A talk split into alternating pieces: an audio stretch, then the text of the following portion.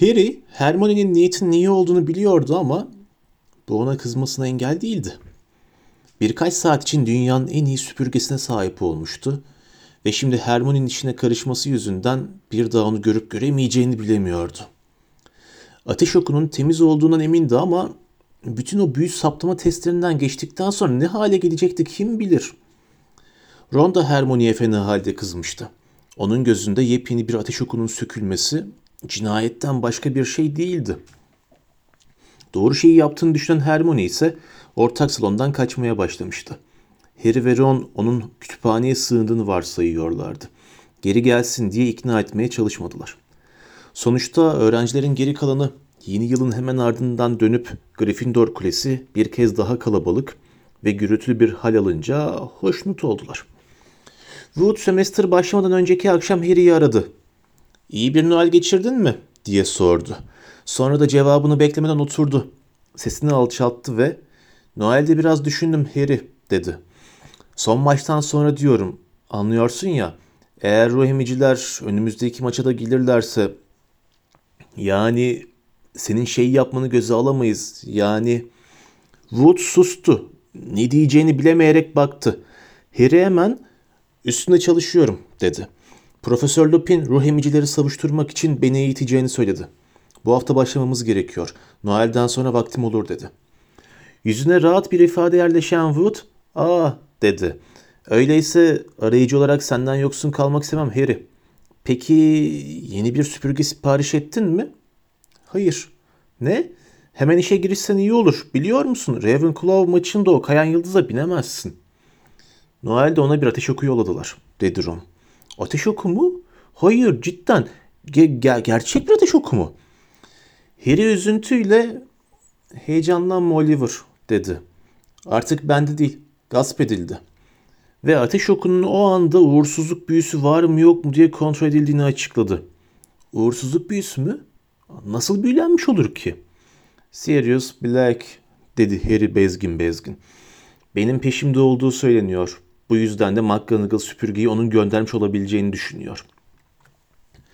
Ünlü bir katilin arayıcısının peşinde olduğu yolundaki bilgiyi kulak arkası eden Wood, ama dedi, Black bir ateş oku almış olamaz ki, adam kaçak, bütün ülkede aranıyor.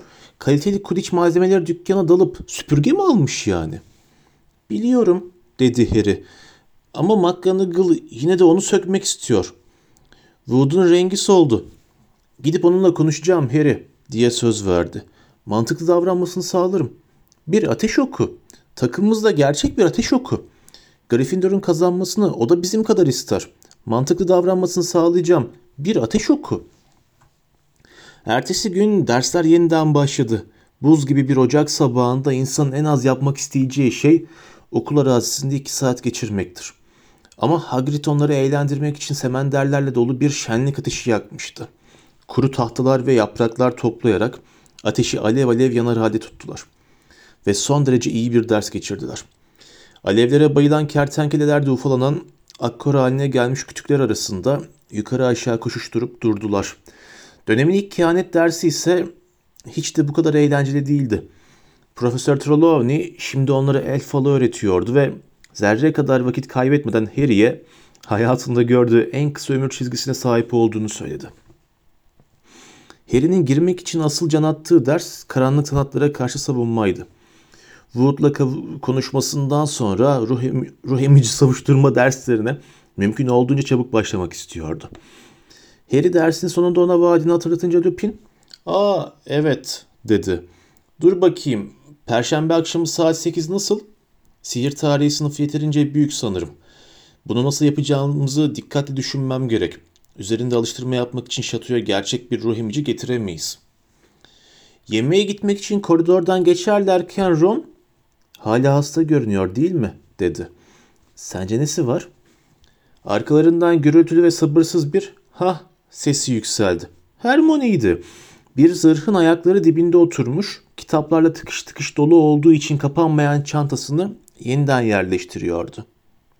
Ron sinirli sinirli, ''Ne hal diyorsun bize öyle?'' dedi. Hermione kibirli bir sesle ''Hiç'' dedi. Çantasını yeniden omzuna attı. ''Evet, hahladın'' dedi Ron.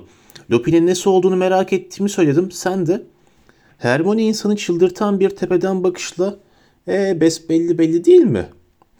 Diye sordu. Bize söylemek istemiyorsan söyleme diye cevabı yapıştırdı Ron. İyi dedi Hermione azametle. Yürüyüp gitti. Onun arkasından gücenik gücenik bakan Ron hiçbir şey bildiği yok dedi. Sadece onunla yeniden konuşmamızı sağlamaya çalışıyor. Perşembe akşamı saat sekizde Harry Gryffindor Kulesi'nden ayrılarak sihir tarihi sınıfına doğru yola koyuldu. Oraya vardığında sınıf karanlık ve boştu. Ama o lambaları asasıyla yaktı. Henüz beş dakika beklemişti ki Profesör Lupin büyük bir sandıkla çıka geldi. Sandığı Profesör Binks'in masasına koydu. "O ne?"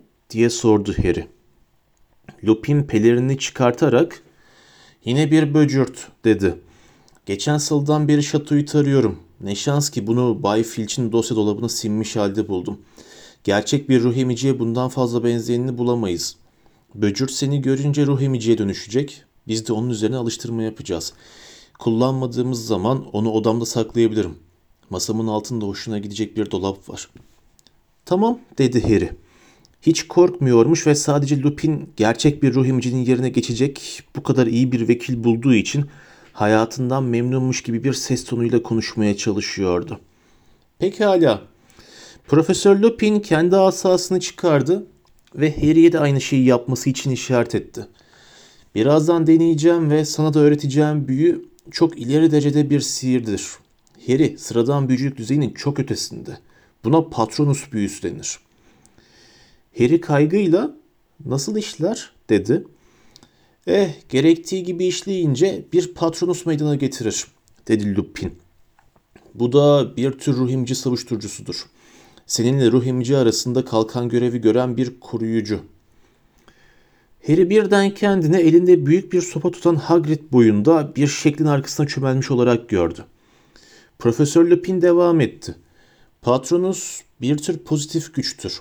Ruh emicinin beslendiği şeylerin umut, mutluluk, varlığını sürdürme arzusu bir yansımasıdır. Ama gerçek insanlar gibi mutsuzluk hissetmez. Bu yüzden de ruh emicilerin ona zararı dokunmaz. Ama seni uyarmalıyım Harry.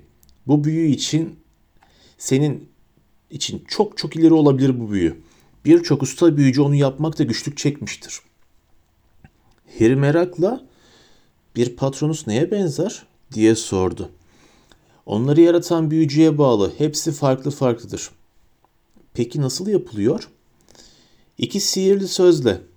Ama sadece var gücüne tek ve mutlu bir anı üzerinde konsantre olursan işler." Harry kafasında mutlu bir anı arandı. Dursley'lerde başına gelen hiçbir şey söz konusu bile olamazdı. Sonunda bir süpürgeye ilk kez bindiği anda karar kıldı. "Tamam" dedi. İçindeki o harika, şahane duyguyu tam olarak hatırlamaya çalışarak. "Sihirli sözler şunlar" dedi Lupin. Boğazını temizledi. "Expecto patronum." "Expecto patronum" diye tekrarladı Harry alçak sesle. "Expecto patronum. Mutlu anıya var gücünle konsantre oluyor musun?" "Aa evet" dedi Harry. Düşüncelerini hemencecik o ilk süpürge sefasına dönmeye zorladı. "Expecto patrona. Aa hayır patronum. Özür dilerim. Expecto patronum. Expecto patronum." Aniden asasının ucundan bir şey vış diye fırladı. Gümüşi renkte bir gaz tutamağına benziyordu. Harry heyecanla "Gördünüz mü?" diye sordu. "Bir şey oldu." Lupin gülümseyerek "Çok iyi" dedi. "Peki öyleyse bir ruh emici üzerine denemeye hazır mısın?" "Evet" dedi Harry. Asasını sıkı sıkı kavradı ve boş sınıfın ortasına yürüdü. Aklını uçma üzerinde tutmaya çalışıyordu ama araya giren başka şeyler de vardı. Her an annesini yeniden duyabilirdi. Ama bunu düşünmemeliydi, yoksa sahiden de duyardı. Oysa bunu istemiyordu. Yoksa istiyor muydu? Lupin sandığın kapağını tuttu ve çekti. Bir ruh emici yavaşça kutudan yükseldi. Kukuletalı yüzü Harry'e döndü. Islak ıslak ışıldayan lekeli bir el kendi pelerini kavradı. Sınıftaki lambalar titreşerek söndü. Ruh emici kutudan çıktı ve derin derin hırıltılı bir nefes alarak sessizce Harry'e doğru kaymaya koyuldu. Harry'i iliklerini işleyen bir soğuk dalgası sardı. "Expecto patronum!" diye haykırdı Harry. "Expecto patronum! Expecto!" Ama hem sınıf hem de ruh emici kaybolmaya başlamıştı. Harry yine kalın beyaz bir sesin içine düşüyordu ve annesinin sesi her zamankinden de yüksekti. Kafasının içinde yankılanıyordu. "Harry'i bırak, Harry'i bırak, lütfen ne istersen yaparım." "Kenara çekil, kenara çekil kızım." "Harry." Harry sarsılarak kendine geldi. Yerde sırt üstü yatıyordu. Sınıfın lambaları yeniden yanmıştı. Neler oldu diye sormadı. "Özür dilerim," diye mırıldandı. Doğrulup oturdu ve gözlüğünün ardından soğuk ters üzüldüğünü hissetti. "İyi misin?" dedi Lupin. "Evet." Harry kendini sıralardan birine çekti ve ona yaslandı. "Al." Lupin ona bir çikolatalı kurbağa verdi. "Yeniden denemeden önce bunu ye. İlk seferinde yapmanı beklememiştim. Doğrusunu istersen yapsan şaşırırdım." Harry kurbağanın kafasını sırıp koparırken "Gittikçe kötüleşiyor," dedi. Bu sefer annemin sesi daha yüksekti ve onun, Voldemort'un, Lupin her zamankinden daha solgun göründü. "Harry, eğer devam etmek istemiyorsan çok iyi anlarım bunu." "İstiyorum ama," dedi Harry hiddetle. Çikolatalı kurbağanın geri kalanını ağzına tıktı. "Yapmak zorundayım. Ya ruh emiciler Ravenclaw maçımıza da gelirlerse? Yeniden düşmeyi göze alamam. Bu oyunu kaybedersek Kudic kupasını da kaybederiz." "Peki öyleyse," dedi Lupin. "Başka bir anı seçmek isteyebilirsin. Mutlu bir anı. Yani üzerinde konsantre olmak için diyorum. Anlaşılan öteki anın yeterince kuvvetli değilmiş." Harry düşündü, düşündü ve sonunda geçen yıl Gryffindor'un okul şampiyonasını kazandığı sıradaki duygularının kesinlikle çok mutlu sayılabileceğine dair karar verdi. Asasına yeniden sımsıkı sarıldı ve sınıfın ortasında yerini aldı. "Hazır mısın?" dedi Lupin kutunun kapağını kavrayarak. "Hazırım," dedi Harry. Var gücüyle kafasını kutu açılınca neler olacağına ilişkin karanlık düşüncelerle değil, Gryffindor'un galibiyetine ilişkin mutlu düşüncelerle doldurmaya çalışıyordu. "Haydi," dedi Lupin kapağı kaldırarak. Oda bir kez daha buz gibi soğudu, karardı. Ruh emici öne doğru kayarcasına ilerledi. Çürümekte olan bir elini Harry'e doğru uzatarak hırıltıyla nefes alıyordu. "Expecto patronum!" diye haykırdı Harry. "Expecto patronum! Expecto pat!" Beyaz sis duyularını sildi. Çevresinde kocaman flulaşmış şekiller hareket ediyordu. Sonra yeni bir ses geldi. Bir adamın sesi. Haykıran, panik içinde bir ses. "Lily, Harry'i al ve git. Bu o, git. Koş, ben onu oyalarım." Bir odadan sendeleyerek gelen birinin sesleri, hızla açılan bir kapı, tiz sesli gıdaklar gibi bir kahkaha. "Harry, Harry uyan!" Lupin Harry'nin yüzüne şiddetli tokatlar atıyordu. Bu sefer Harry neden tozlu bir sınıf döşemesinde yattığını anlayana kadar aradan bir dakika geçti. "Babamı duydum," dedi Harry mırıldanarak. "Onun sesini ilk kez duyuyorum. Voldemort oyalamaya çalıştı. Annem kaçacak vakit bulsun diye." Harry birden yüzünde yaşlar olduğunu fark etti. Tere karışmışlardı. Lupin görmesin diye yüzünü mümkün olduğunca eğip ayakkabısının bağını bağlama bahanesiyle yaşları cübbesine sildi. Lupin garip bir sesle "James'i mi duydun?" dedi. "Evet." Harry yüzü kuru başını kaldırıp baktı. "Niye? Babamı tanımıyordunuz değil mi?" Ben, ben tanıyordum aslında," dedi Lupin. "Hogwarts'ta arkadaştık. Dinle Harry. Belki de bu gecelik burada bırakmalıyız. Bu büyü saçmalık derecesinde ileri bir büyü. Sana bütün bunları yaşatabilecek bir şeyi hiç önermemeliydim."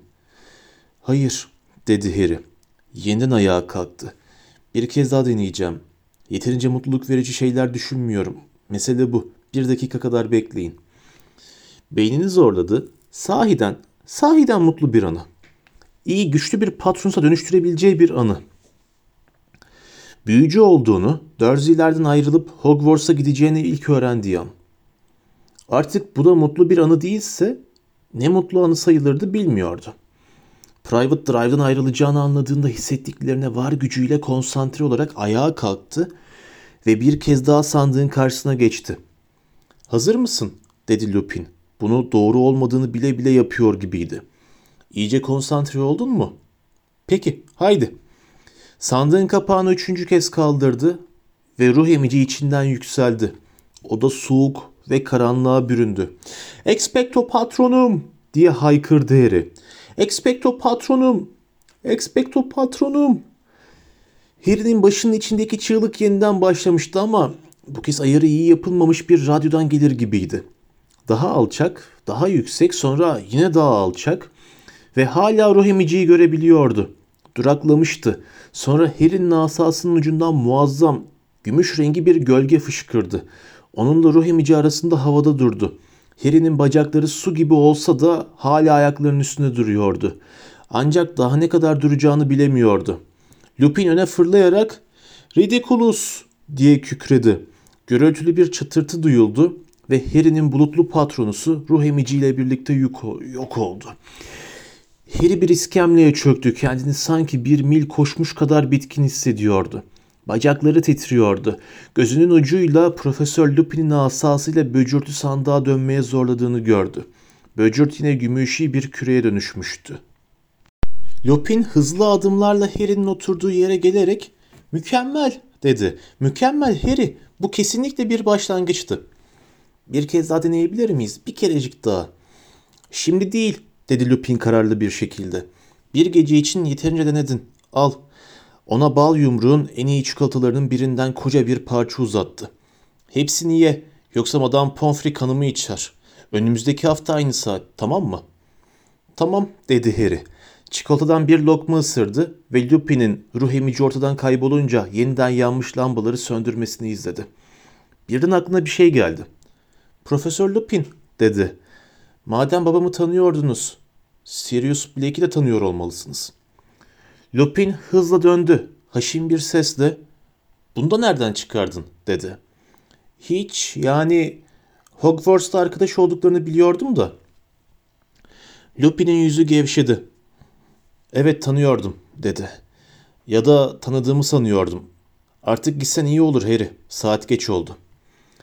Harry sınıftan çıktı. Bir koridor boyunca yürüdü. Bir köşeyi döndü. Sonra bir zırhın arkasından dolanarak kaidesine oturup çikolatasını bitirdi. Keşke Black'in sözünü etmeseydim diye düşünüyordu. Çünkü belli ki Lupin bu konuda hiç hevesli değildi. Sonra Harry'nin düşünceleri yeniden annesiyle babasına gitti. Boğazına kadar çikolatayla dolu olduğu halde kendisini güçsüz ve garip bir şekilde boş hissediyordu. Annesiyle babasının son anlarının kafasının içinde yeniden canlandığını duymak korkunç olsa da Harry küçücük bir çocuk olduğundan bu yana onların sesini ilk defa duyuyordu. Ama bir taraftan annesiyle babasının sesini duymayı istediği müddetçe asla doğru dürüst bir patronus yapamazdı. Kendi kendine sertçe "Onlar öldü," dedi. "Öldüler ve yankılarını dinlemek de onları geri getirmez. O Kudic kupasını istiyorsan kendine hakim olman gerek." Ayağa kalktı, son çikolata parçasını ağzına tıktı ve Gryffindor Kulesi'nin yolunu tuttu. Ravenclaw semester'ın ilk haftasında Slytherin'le oynadı. Slytherin çok az farkla kazandı. Wood'a göre bu sonuç Gryffindor açısından hayırlıydı. Onlar da Ravenclaw'u yenerlerse ikinci olurlardı. Harry bu yüzden antrenman sayısını haftada beşe çıkardı. Lupin'in altı Kudic antrenmanından daha yorucu olan ruh emici savuşturma derslerini de katınca Harry'ye ev ödevlerini yapmak için haftada sadece bir gece kalıyordu.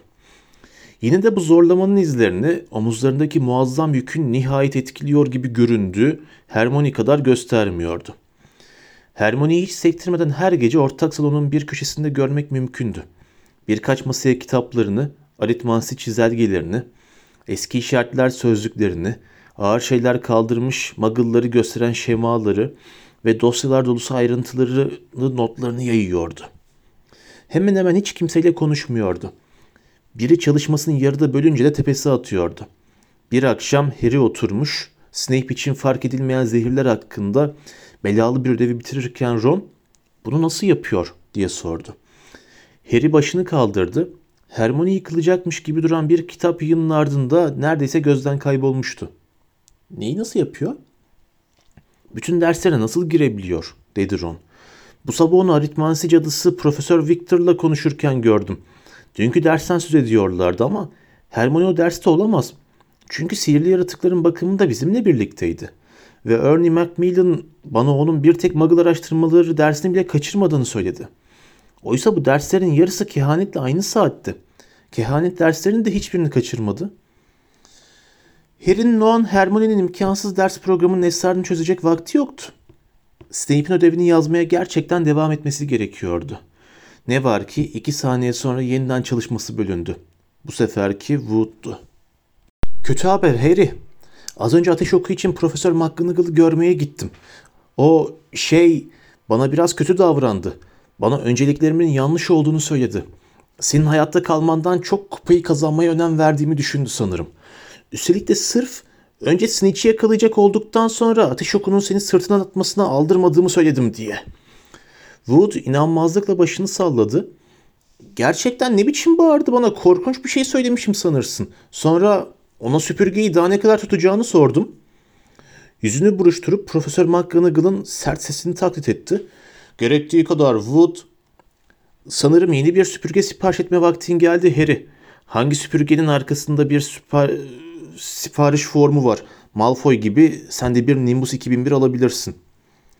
Malfoy'un iyi olduğunu düşündüğü hiçbir şey alacak değilim, dedi Harry kararlı bir şekilde.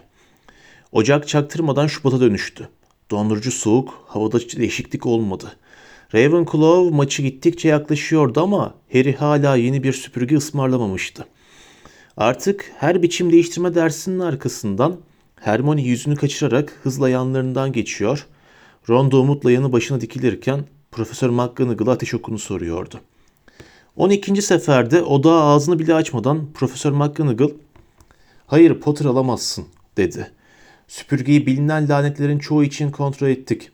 Ama Profesör Flitwick bir üzerinden atma nazarı olabileceğini düşünüyor. Kontrollerimiz sona erdiğinde ben sana söylerim. Lütfen artık başımın etini yemekten vazgeç."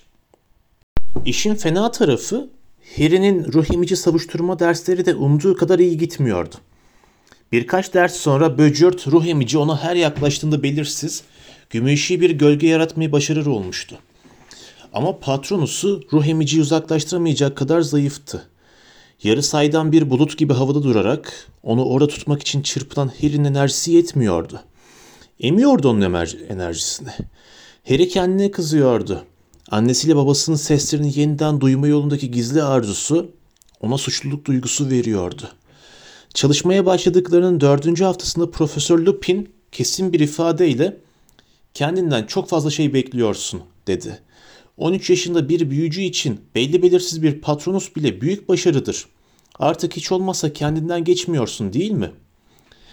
Harry morali bozuk bir halde "Bir patronus ruh emicileri püskürtür falan diye düşünmüştüm," dedi. "Onları yok eder diye. Gerçek patronus bunu yapar," dedi Lupin. "Ama sen de çok kısa sürede büyük şeyler başardın. Eğer bir sonraki Kudic maçında ruh emiciler ortaya çıkarsa onları yere inecek kadar uzun süre uzakta tutabilirsin. Çok sayıda oldukları vakit daha zor olur demiştiniz." Lupin gülümseyerek "Sana güvenim tam," dedi. "Al bakalım. Bir içkiyi hak ettin. Üç süpürgeden. Daha önce de denemediğin bir şey." Çantasından iki şişe çıkardı. Harry düşünmeden "Kaymak birası," dedi. "Evet, çok severim." Lupin tek kaşını kaldırdı. "Şey, Ron'la Hermione Hogsmeade'den gelirken bana biraz getirmişlerdi," diye palavrayı attı Harry hemen. "Anlıyorum," dedi Lupin. Oysa yine de biraz şüpheleniyormuş gibi bir hali vardı. "Neyse, Gryffindor'un Ravenclaw'a karşı zaferine içelim. Tabii benim taraf tutmamam gerekiyor hoca olarak," diye ekledi çabucak. Kaymak biralarını sessizce içtiler derken Harry bir süredir merak ettiği bir şeyi sordu. "Bir ruh emicinin kukuletasının altında ne var?" Profesör Lupin düşünceli düşünceli şişesini indirdi. "Hımm, e, bunu gerçekten bilen kişiler artık bize söyleyebilecek durumda değil. Anlıyorsun ya, ruh emici kukuletasını ancak son ve en kötü silahını kullanmak için açar." "Nedir o?" Lupin biraz çarpık bir tebessümle "Ruh emici öpücüğü diyorlar," dedi. "Ruh emiciler bunu tamamen yok etmek istedikleri kişiye yapar. Sanırım o kukuletanın altında bir tür ağız var. Çünkü çenelerini kurbanların ağzına yapıştırıyor ve ruhunu emiyorlar." Harry boş bulunup birkaç damla kaymak birasını tükürdü. Ne? Öldürüyorlar mı? Aa hayır dedi Lupin. Daha da beteri. Biliyorsun beynin ve kalbin çalışmayı sürdürdükçe ruhsuz da varlığını sürdürebilirsin. Ama artık hiçbir benlik, duygun, hafızan, hiçbir şeyin olmaz. Düzelme şansın sıfırdır. Sadece, sadece var olursun. Boş bir kabuk gibi. Ve ruhunsa ebediyen gider, kaybolur. Lupin biraz daha kaymak birası içti. Sonra da bu Sirius Black'i bekleyen kad- kader dedi. Bu sabah gelecek posasında yazıyordu. Bakanlık onu bulurlarsa böyle yapmaları için ruh emicilere izin vermiş. Harry bir an birinin ruhunun ağzının emilip çekilmesi fikriyle nutku tutulmuş halde oturdu. Ama sonra Black'i düşündü. Birden hak ediyor dedi. Lupin kayıtsız bir sesle öyle mi dersin diye sordu. Herhangi birinin bunu hak ettiğini düşünüyor musun gerçekten? Evet dedi Harry meydan okurcasına. Bazı bazı şeyler için. Lupin'e üç süpürgede kulak misafiri olduğu konuşmayı anlatmak isterdi. Black'in annesiyle babasına ihanet edişinde. Ama bunları anlatınca Hogsmeade'e izinsiz gittiği de ortaya çıkacaktı. Ve Lupin'in bundan pek memnun kalmayacağını biliyordu. Onun için kaymak birasını bitirdi. Lupin'e teşekkür etti. Ve sihir tarihi sınıfından çıktı. Kendi kendine yoksa bir ruh emicinin kukletasının altında ne olduğunu sormasa mıydım diye düşündü.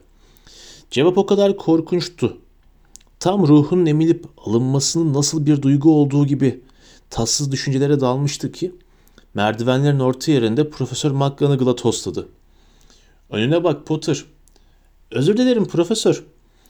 Ben de şimdi Gryffindor ortak salonunda sana baktım. Eh burada işte. Aklımıza gelen her yönteme başvurduk.